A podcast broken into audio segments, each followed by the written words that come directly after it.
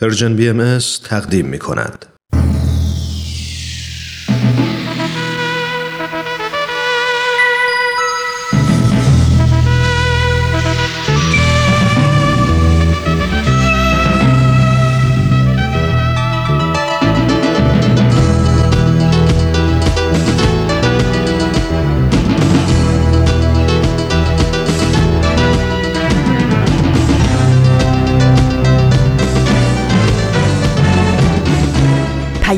دوست، برنامه‌ای برای تفاهم و پیوند دلها.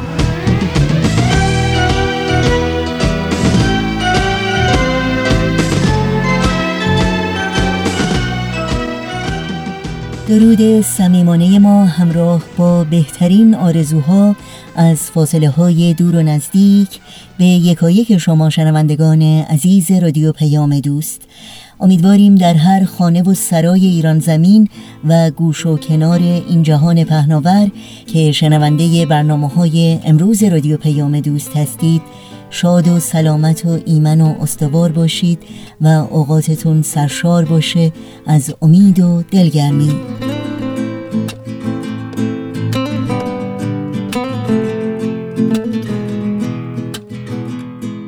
نوشین هستم و همراه با همکارانم پیام دوست امروز چهارشنبه بیستم فروردین ماه از بهار هزار و سیصد و نود و نه خورشیدی برابر با هشتم ماه آوریل دو هزار و بیست میلادی رو تقدیم شما می‌کنیم. پیام دوست امروز رو با سوپ جوجه برای روح آغاز می‌کنیم و با خبرنگار به پایان می‌بریم. امیدواریم در طی ساعت پیش رو بتونید با برنامه‌های رادیو پیام دوست همراهی کنید و از شنیدن اونها لذت ببرید.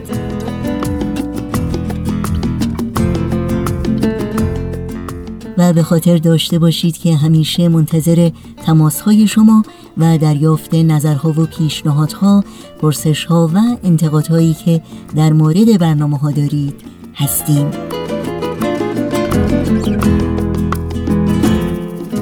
و برای اطلاعات راه‌های تماس با ما و همینطور اطلاعات برنامه‌های رادیو پیام دوست از شما دعوت می‌کنیم حتما سری به صفحه تارنمای ما دبلیو دبلیو دبلیو دات پرژن بهایی مدیا دات اورگ بزنید و این اطلاعات رو جستجو کنید. در شبکه‌های اجتماعی هم می‌تونید برنامه‌های ما رو زیر اسم پرژن بی ام اس پیدا بکنید و با ما در تماس باشید.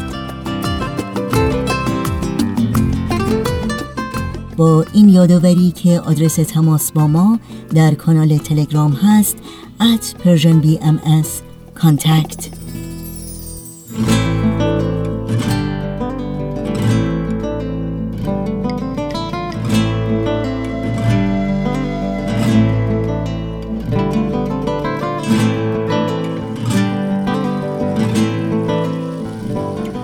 این صدا صدای رادیو پیام دوست، با ما همراه باشید.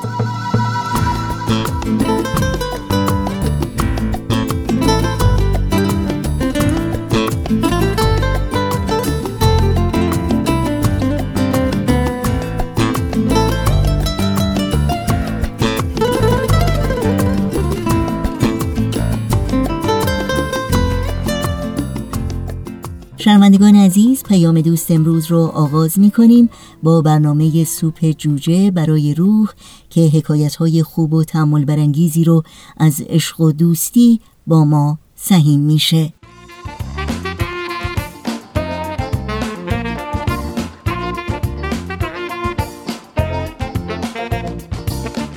دوستای عزیز سلام.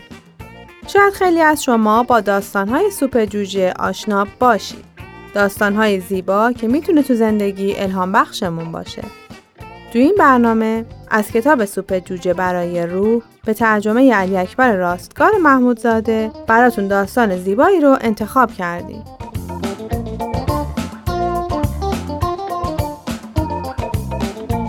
این داستان سیبیل ببر. با هم بشنویم.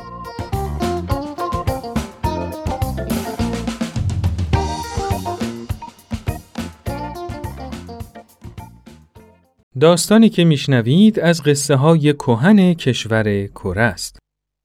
یه روز زن جوانی به نام یونوک به کلبه کوهستانی زاهدی میره تا برای درمان دردی که داره از اون مرد کمک بگیره. اون راه سختی رو پشت سر میذاره تا به اون کلبه برسه.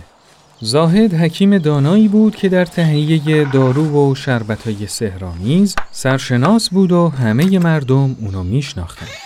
وقتی که یونوک وارد کلبه اون مرد میشه، زاهد بدون اینکه از آتیش اجاقی که در حال نگاه کردن به اون بود چشم برگردونه، از اون پرسید: اینجا چی کار داری؟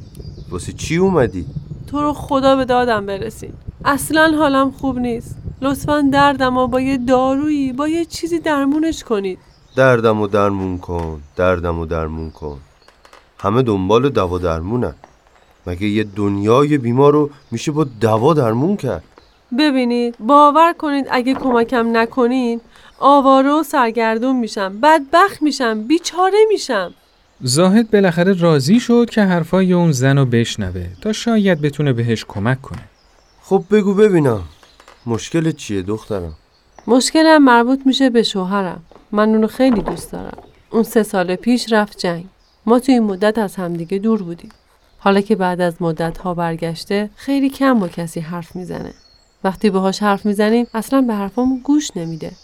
وقتی هم که حرف میزنه انقدر عصبانیه که نگو.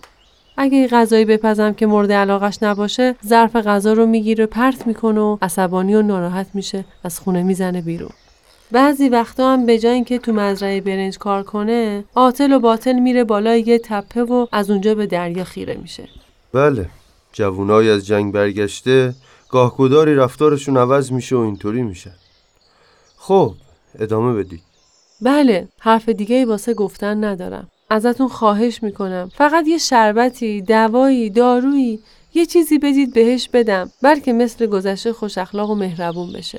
هم به همین سادگی؟ نه، یه شربتی، دوایی، دارویی. باشه، اشکالی نداره.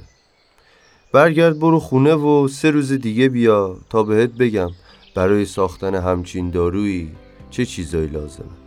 وای خدای من، ازتون ممنونم. حتما سه روز دیگه برمیگردم. خدا نگهدار. در امان خدا.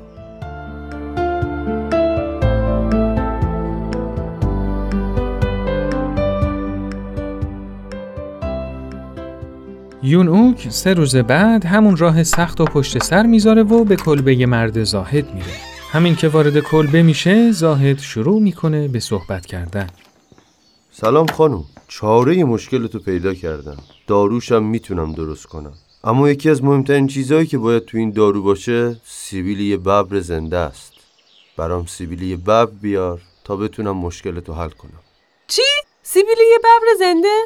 خدای من، اما من چطوری میتونم همچین کاریو بکنم؟ حالا سیبیل ببر زنده را از کجا گیر بیارم؟ اگه دارو خیلی برات مهمه، در این صورت حتما باید این کارو بکنی. میدونم حتما موفق میشی. زاهد اینو گفت و روشو به طرف دیگه‌ای برگردوند تا یه جورایی نشون بده که دیگه بیشتر از این مایل به ادامه صحبت نیست. یونوک به خونه برگشت و یه مدت طولانی در مورد اینکه چطور میتونه سیبیل ببر پیدا کنه فکر کرد. یه شب وقتی که شوهرش خواب بود، یه کاسه برنج و یه کمی گوشت برداشت. خیلی آروم از خونه بیرون رفت و به سمت دامنه کوهی که شنیده بود اونجا یه ببر زندگی میکنه حرکت کرد. اون با فاصله زیادی از غاری که ببر تو اون زندگی میکرد ایستاد و در حالی که کاسه غذا رو به اون سمت گرفته بود، ببر رو صدا میزد، ولی خبری از ببر نبود. اون شب بعد هم همین کارو کرد و همینطور شبهای بعد. هر شبم قدم به قدم به غار نزدیکتر میشد. رفته رفته چشمای ببر دیگه به دیدن اون عادت کرده بود، تا اینکه یه شب اینقدر به غار نزدیک شد که چند قدمی بیشتر با اون فاصله نداشت.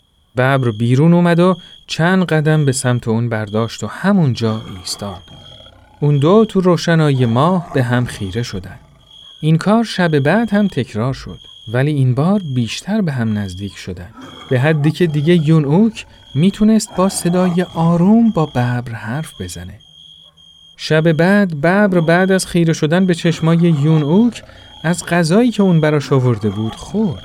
این رابطه طوری شده بود که یه روز وقتی یونوک داشت به سمت غار میرفت، از رد پای ببر متوجه شد که اون منتظرش بوده.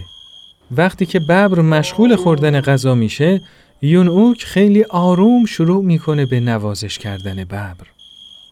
اونا حالا دیگه نزدیک به شش ماه بود که همدیگه رو میشناختن. یونوک بعد از نوازش گفت: ببر عزیز، حیوان بخشنده، من یکی از سیبیلاتو لازم دارم. میشه عصبانی نشی و با من مهربون باشی؟ و بعد یکی از سیبیلای ببر رو کند. برخلاف تصورش ببر اصلاً عصبانی نشد. یونوک در حالی که سیبیل ببر رو تو مشتش گرفته بود، خوشحال و شاد به سرعت تو مسیر جاده از کوه پایین اومد.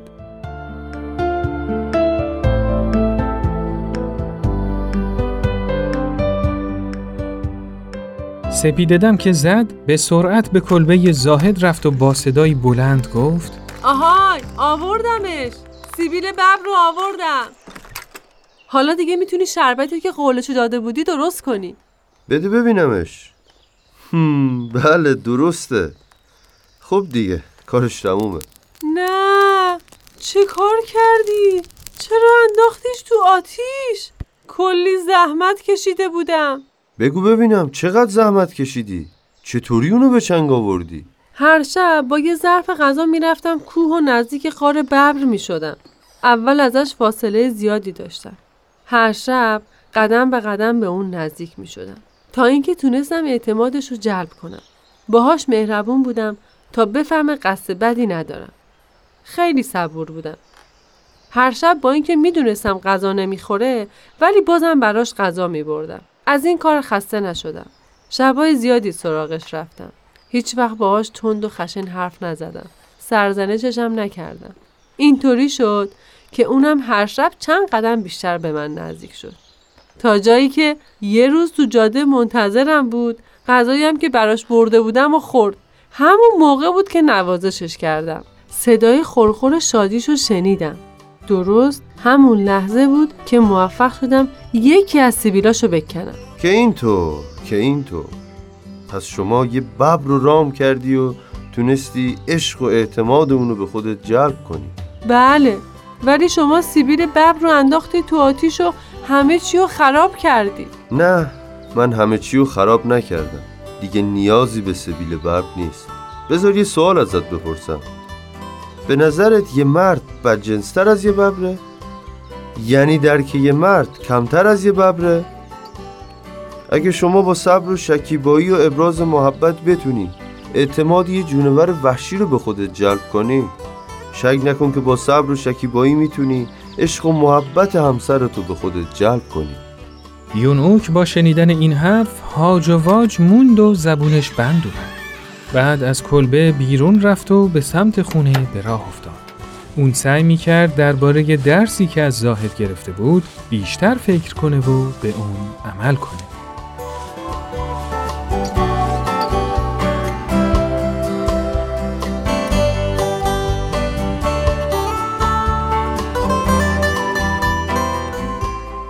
خب دوستای عزیز، این قسمت از برنامه‌مون به پایان رسید. برنامه‌ای که شنیدید کاری بود از پرژن بی ام اس. از شما خیلی ممنونیم که تا اینجا ما رو همراهی کردیم. تا برنامه بعد، خدایار و نگهدارتون.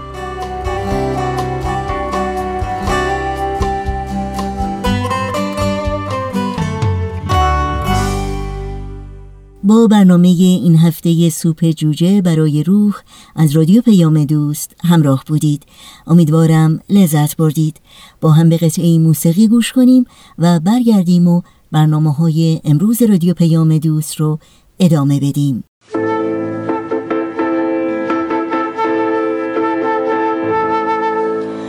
باد به تن سبزها چه رقصان دمیده، شاخه به آهنگ باد به هر سو رمیده، برگ گلها به روی چمن شده دامن افشان، شد قناری غزل خانم است به روی درختان. باز بهار آمد ای خدا، باز رسان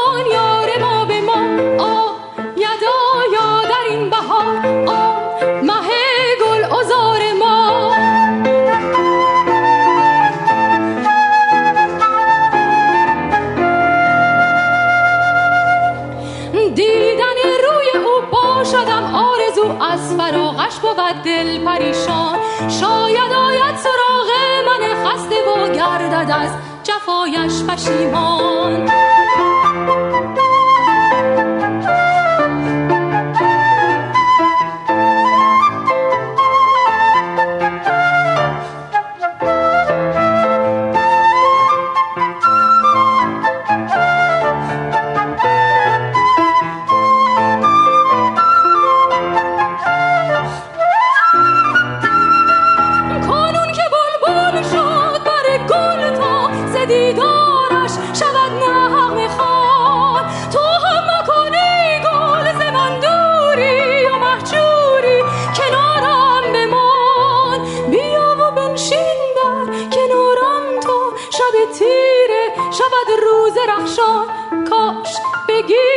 نشانی از این دل بیقرار ما، باز بهار آمد ای خدا، باز رسان یار ما به ما.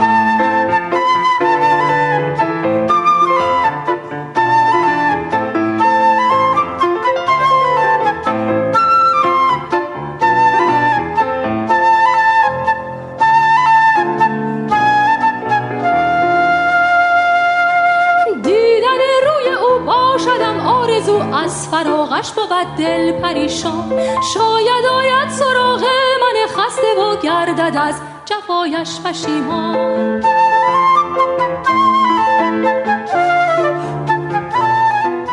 روز روز چهارشنبه است، شما شنوندگان عزیز ما هستید و خبرنگار برنامه این ساعت رادیو پیام دوست. خبرنگار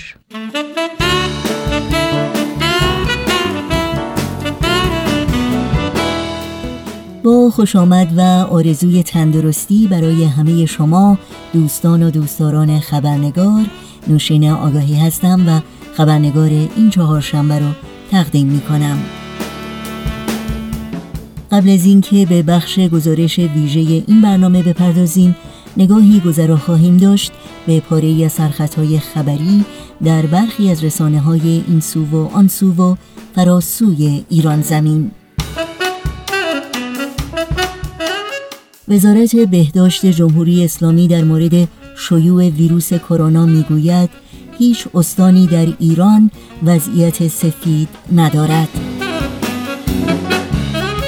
ابراز نگرانی سخنگوی حقوق بشر سازمان ملل از وضعیت زندانیان ایران در شرایط بحران کرونا. و سازمان عفو بین الملل در بیانیه اخیر خود از مقامات جمهوری اسلامی ایران خواست بلافاصله تحقیقات مستقلی را در مورد مرگ دانیال زین العابدینی، کودک مجرم زندانی که در زندان میاندوآب بر اثر ضرب و شتم مقامات زندان به قتل رسید آغاز کنند.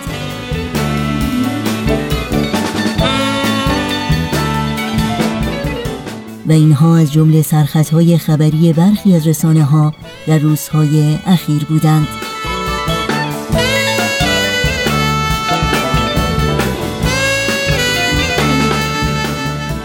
اما گزارش‌های رسمی نهادهای بین‌المللی و مراکز بهداشت و تندرستی جهانی حاکی از آن است که شیوع ویروس مرگبار کرونا در ماه‌های اخیر و اضطراب و نگرانی روزافزون حاصل از اون میتونه تأثیرات منفی شدیدی در شرایط روحی و سلامت روانی انسانها داشته باشه، از کودکان گرفته تا افراد بالغ و سالمند.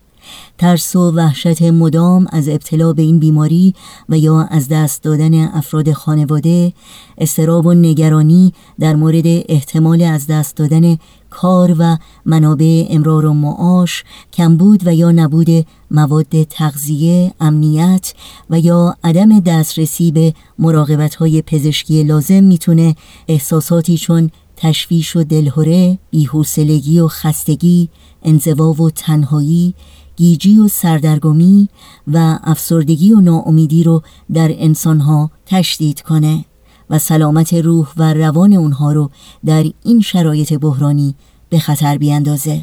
برای درک بهتر این احساسات و آشنایی بیشتر با راهکارهای مؤثر در رویارویی با آنها گفتگوی کوتاه تلفنی داریم با خانم دکتر فرشته بتل، روانشناس عمومی، اجتماعی، درمانگاهی و تعلیم و تربیت و مشاور خانواده و استاد دانشگاه.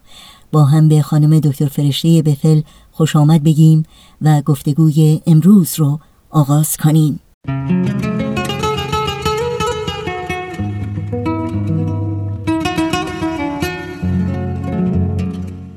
خانم دکتر فرشته بتل، به برنامه خبرنگار بسیار خوش آمدین. ممنونم از اینکه دعوت من را قبول کردین و در این برنامه شرکت میکنین. خیلی متشکرم. خیلی مقدم میگم به شنونده های عزیز و محترم شما. خوشحالم که در خدمتتون هستم. خواهش میکنم. خانم دکتر بتل، اجازه بدین با این پرسش این گفتگو را آغاز کنیم که شرایط موجود در اثر شیوع ویروس کرونا چه تأثیراتی میتونه بر روی سلامت روح و روان انسانها داشته باشه و به طور کلی چه نگرانی هایی هست که انسانها روبرو هستن باش و چگونه میتونن با این تأثیرات کنار بیان؟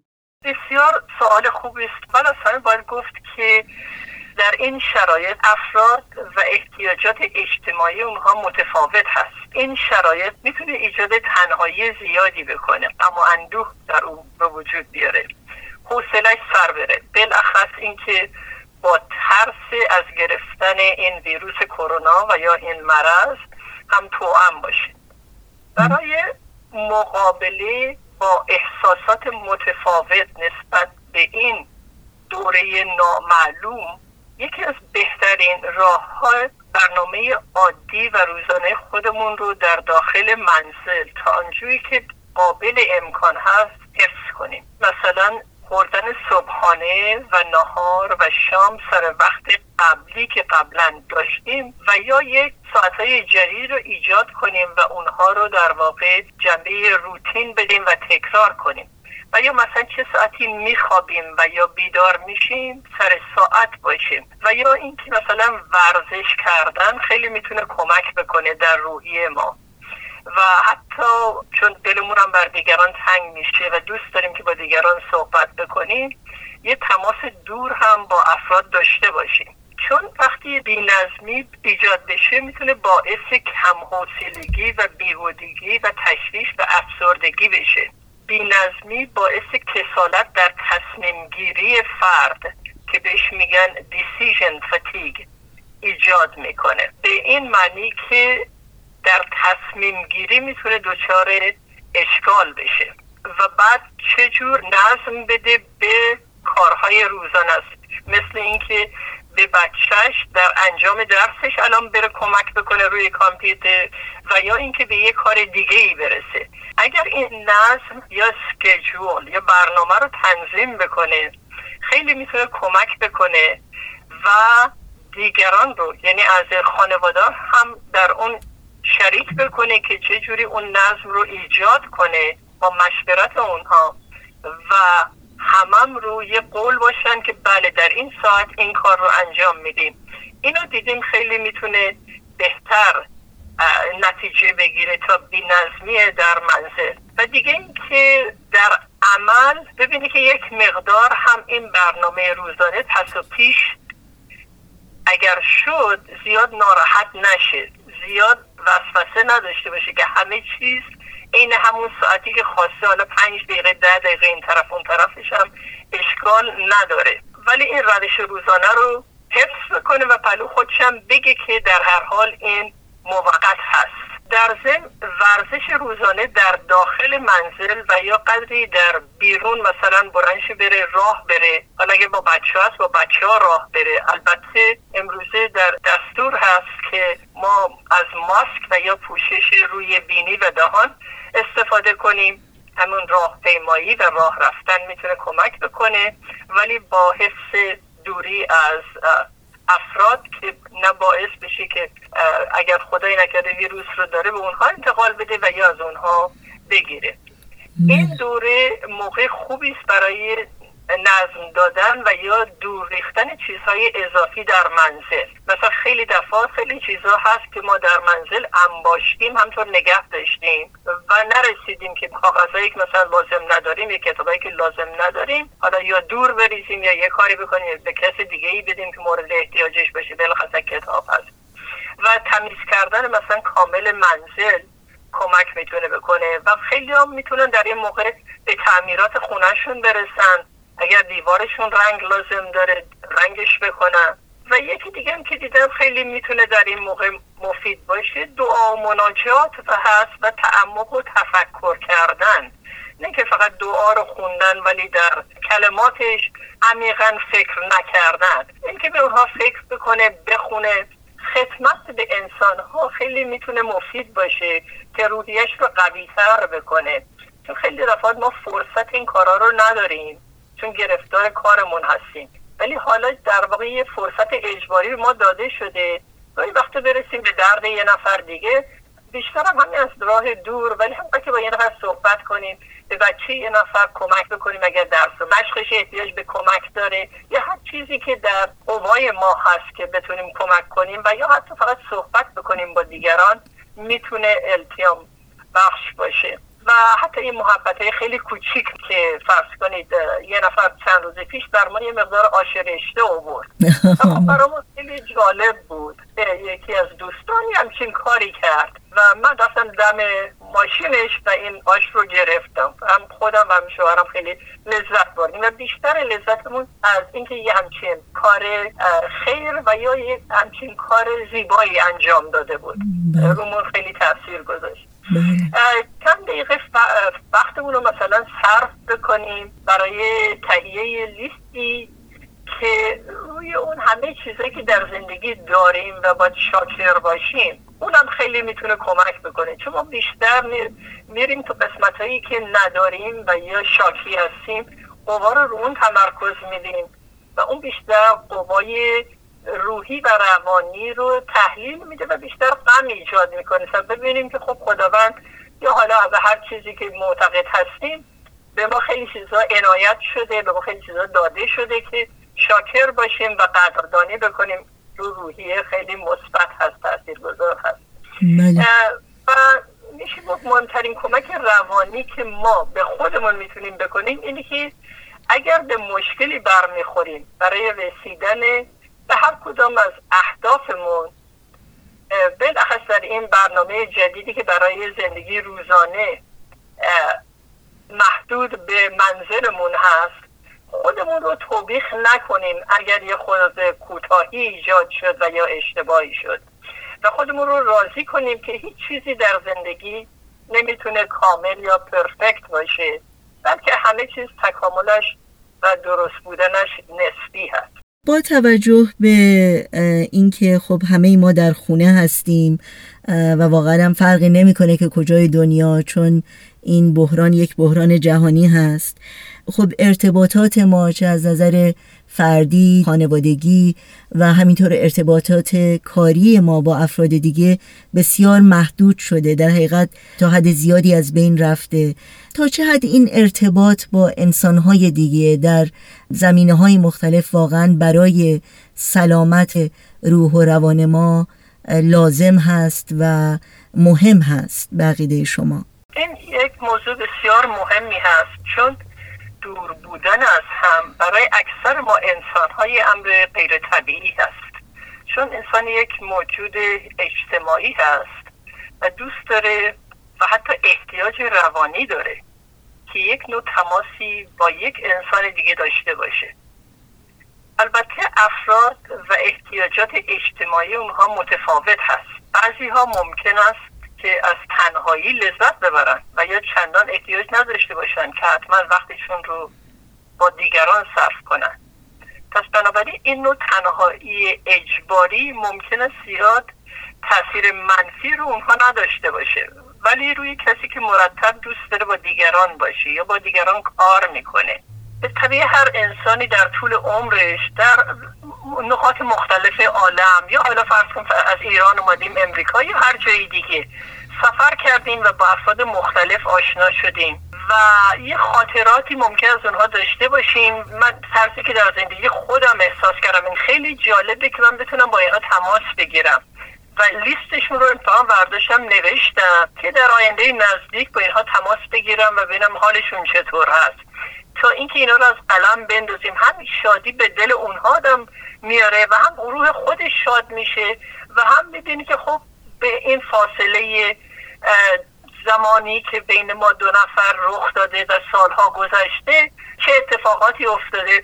بنابراین در همین مشکلی هم که ما الان هستیم و شاید بیشتر وقت داشته باشیم با دیگران تماس بگیریم، شاید این هم یک راهی باشه برای شادی روح اون شخص، شادی دل و قلب او و همچنین خودمون. بله خیلی ممنون.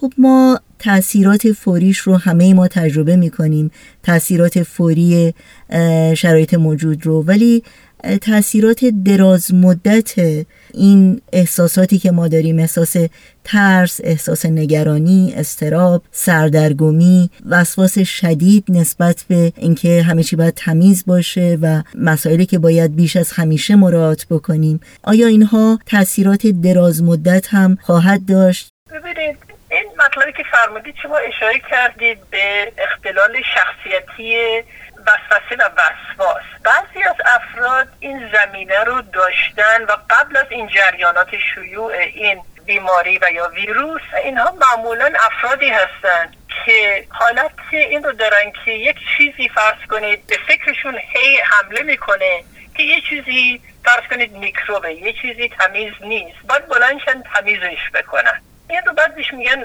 intrusion of thought که خودش وسوسه است و وسواس اینه که باید حتما رو اون فکری که از ذهنش میگذره این بلند شه و یه عملی انجام بده، فرض کنید اون ویروس رو یا حال ویروس رو که نمیتونه ببینه ولی هی شروع کنه تمیز کردن. البته بعد از جریان این ویروس به مردم هی گفتن که خب تمیز کنید و درست هم گفتن از لحاظ تمیز کردن و اینا، البته اگرچه که به طبیعش از خودشون هم کاملا درست نمیدونن، ولی خب یه راهنمایی کردن که ما انسان‌های تمیزتری بشیم که مبادا این ویروس به ما انتقال پیدا کنه. حالا این اگر بشه نحوه فکری ما و مرتب ما الان در فکر این باشیم که یه چیزی کثیف هست، تمیز نیست، باید بلند شیم و حتما تمیزش بکنیم. اگر زمینه‌شو داشتیم میتونه شاید شدت پیدا کنه. اگر زمینه وسوسه و وسواس نبوده احتمالش خیلی ضعیف هست. شاید یه مقدار افراد تمیزتری بشیم ولی خدا میداند. این رو باید دید آینده آخر سر به چه شکلی در بایدش تصمیم میگیره و آیا این باعث میشه که یه عده خیلی خیلی زیادی به این بیماری دچار بشن.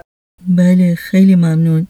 متاسفانه همونطور که شما هم میدونین بسیاری از هموطنانمون و بسیاری از مردم جهان به خاطر ابتلا به ویروس کرونا عزیزانشون رو از دست دادن، بسیاری کارشون رو از دست دادن و واقعا این عدم اطمینان نسبت به آینده، نسبت به شرایطی که ممکنه بدتر از الان هم باشه، یک ضربه روحی شدیدی میتونه باشه برای افراد.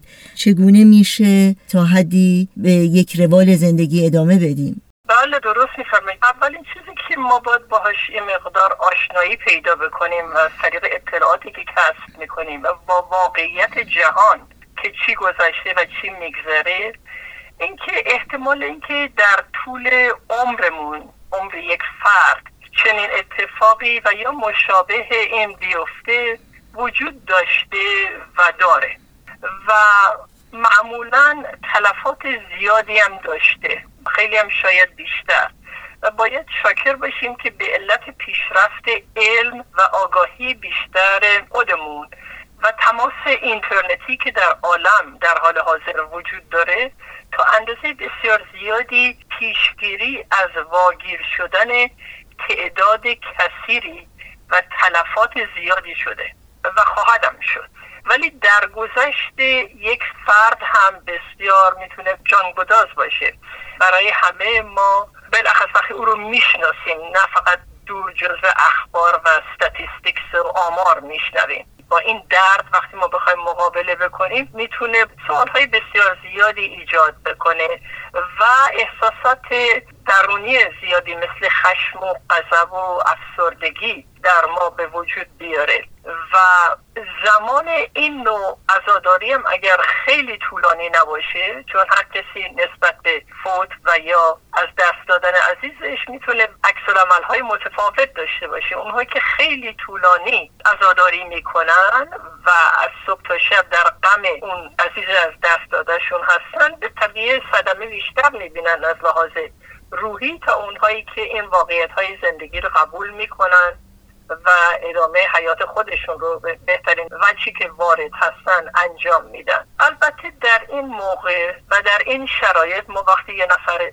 عزیزی رو از دست میدیم، خیلی از دفعات دیدیم به خاطر این سوژه قرنطینه و اینکه حتی از جسد شخص متوفا میتونه این ویروس رو انتقال پیدا کنه، معمولا نمیذارن نه ما در تماس باشیم، تماس مستقیم جسمانی با این فرد قبل از فوتش، و این خیلی خیلی میتونه دردناک باشه برای بازمانده ها و انشالله اون کسی که داره از این عالم میره اون هم آگاهی داشته باشه که علت این که اون عزیزش نمیتونه نزدیکش باشه به خاطر همین بیماری هست و انتقال این بیماری هست یا ویروس این بیماری هست. بنابراین اینها از هم دور هستن، ولی خب خداحافظی بسیار دردناکی است برای خیلی ها که هرچی ما بیشتر به حرفاشون گوش میدیم حتی اشک چشممون هم سرازیر میشه. این مشکل بزرگی هست و میتونه از خیلی مرگ‌های دیگه حتی دردناک‌تر باشه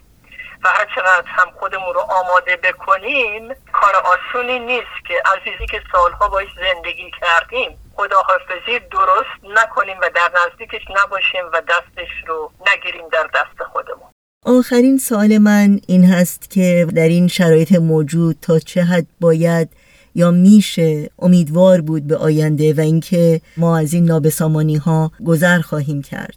ببینید، این ترس از ویروس کرونا میتونه از خود مرض هم بدتر باشه، بلخص برای افرادی که بیشتر عمرشون در تشویش و دلهوره زندگی کردن.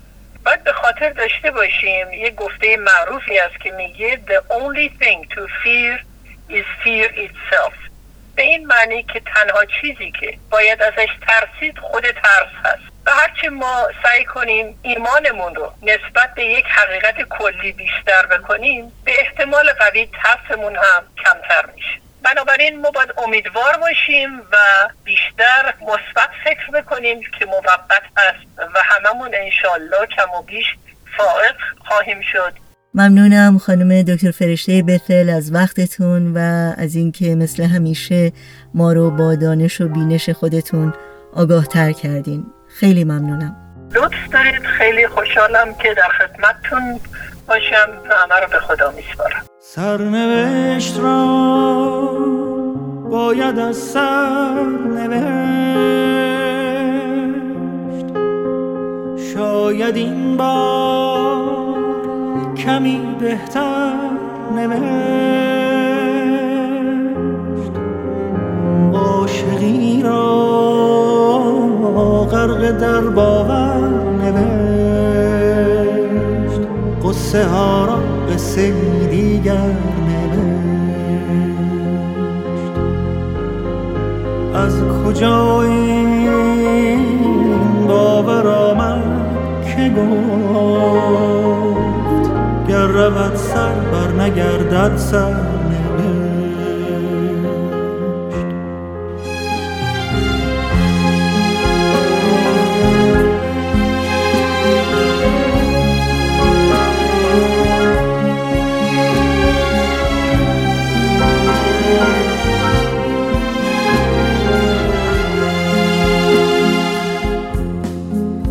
گل بکاری از دل گل گل براریم، در زمستان در بهاران زیر باران گل بکاریم. گر بخواهیم گر نخواهیم باغ باغ روزگاری. I'm not afraid.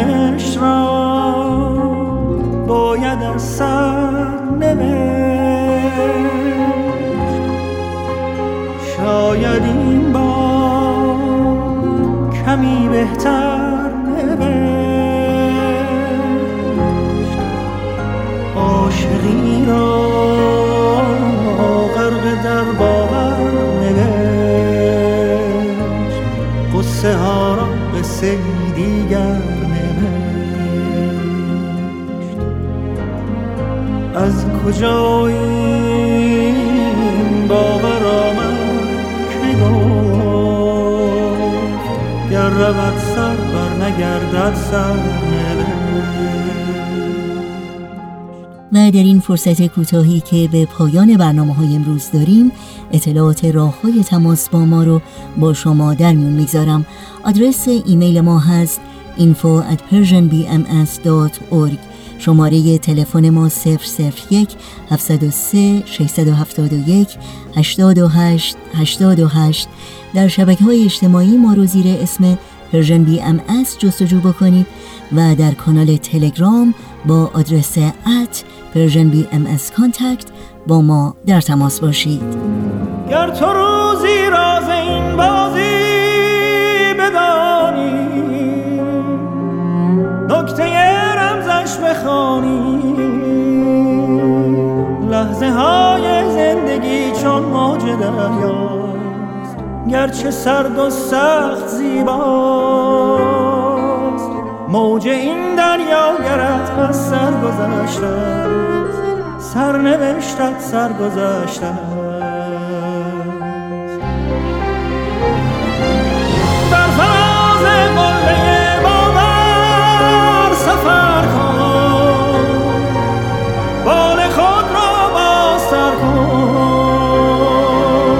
همچو حافظ پای کوبان و غزل خوان، لشکر غم را بسوزان، بر فلک سخفی نمانده این زمانه، پر بزن تا بیکرانه،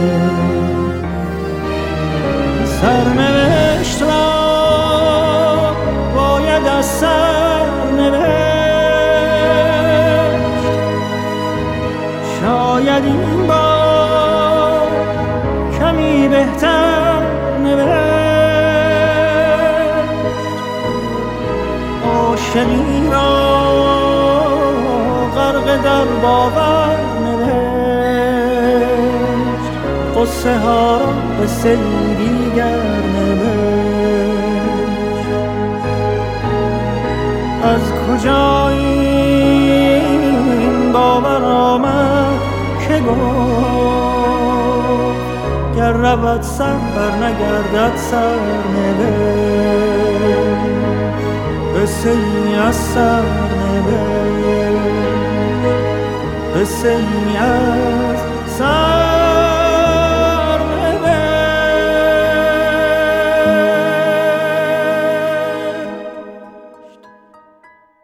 شنوندگان خوب و همیشگی رادیو پیام دوست، در اینجا برنامه های این چهار شنبه ما هم به پایان میرسه.